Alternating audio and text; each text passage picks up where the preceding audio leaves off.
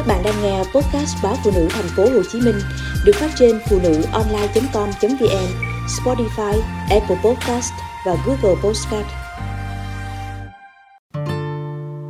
Thù hận người thân làm sao thoát ra? Tôi ghét tôi. Đó là câu bình luận buồn bã của cô gái 20 tuổi. Em bảo, chính mẹ em cũng xem em là kẻ xấu xa và thường đem em ra so sánh với những anh chị em khác trong nhà, rằng em là một đứa đáng ghét. Đặt chân vào giày của người khác bằng sự thông thái. Khoa học giáo dục đã tuyên bố rằng những người có ảnh hưởng đến trẻ như cha, mẹ và người nuôi dưỡng phát ngôn gì đó về trẻ, dẫu là tiêu cực hay tích cực, đùa cợt hay thật lòng, đều trở thành niềm tin tiềm tàng ở trẻ và theo trẻ trọn đời. Sự thật thì những lời nói này sẽ gây ảnh hưởng đến chất lượng sống của trẻ. Hình thành giọng nói bên trong, nhắc nhở trẻ phải sống như thế. Nếu cha mẹ hay người nuôi dưỡng biết động viên và khen ngợi thường xuyên, trẻ sẽ lượm nhặt thái độ lành mạnh và ủng hộ, giúp xây dựng mặt mạnh của lòng tự trọng, thế mạnh ở bản thân về trường hợp cô gái trẻ nói trên, gần 20 năm bị mẹ chỉ trích và đem ra so sánh với vẻ coi thường. Cô đã bình luận về mình như một đứa con bỏ đi và cảm thấy chán chường. Vấn đề là tại sao cha mẹ hay người nuôi dưỡng lại sử dụng những lời nói khiến nó trở thành những lời nhận định về bản thân một cách tiêu cực và thiếu tự tin ở trẻ? Điều này làm tôi nhớ lại một cậu thanh niên mà tôi đã từng tư vấn. Giọng nói chỉ trích của cha khi cậu còn nhỏ đã trở nên ngày một lớn, làm cậu chán ghét bản thân và hận thù cha mình ghê gớm. Tôi đã cho cậu mường tượng bước vào thế đứng của cha, xem ông ấy đã cảm thấy gì khi nuôi cậu trưởng thành. Cậu nhìn ra cuộc đời của cha đã cơ cực như thế nào. Ông đã phải lớn lên trong thời chiến đói khát, sợ hãi. Do vậy, ông luôn đau đáu mong cậu thành đạt, thoát khỏi đói nghèo. Đứng vào chỗ của cha, cậu đã có được sự đồng cảm, nhận ra nỗi khổ của cha. Điều này làm giảm nỗi oán giận cha.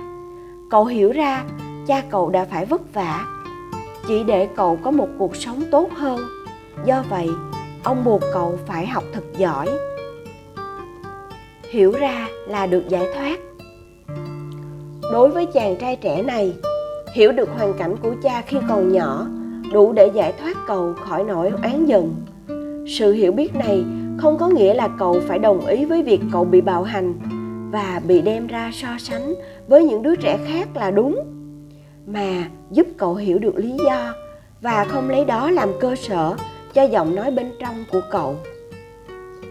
Từ oán giận cậu đã có thể bắt đầu tôn trọng cha mình vì sự khó nhọc và hy sinh của ông trong chừng ấy năm để nuôi cậu trưởng thành.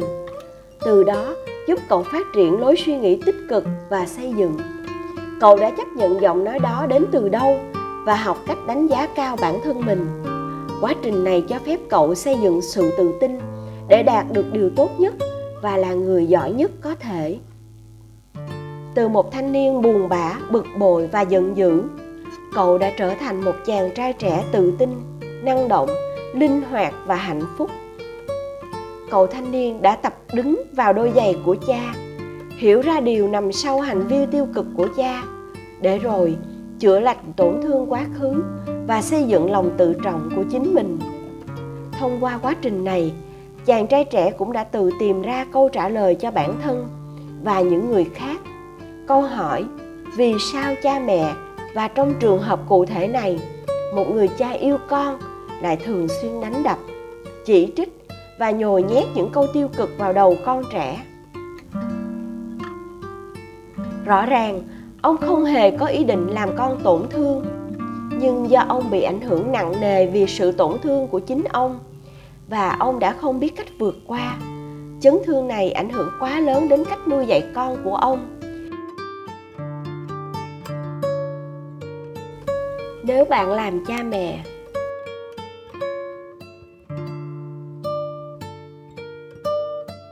Công việc làm cha mẹ là vô cùng quý giá và quan trọng. Nhưng hầu như chúng ta chỉ bắt đầu học việc khi sinh con. Nếu bạn là cha mẹ, sẽ rất hữu ích khi tự ngẫm nghĩ về thời thơ ấu, hiểu rõ cách thức nuôi dạy con cái một cách tích cực hay tiêu cực, và tác động của chúng là những gì?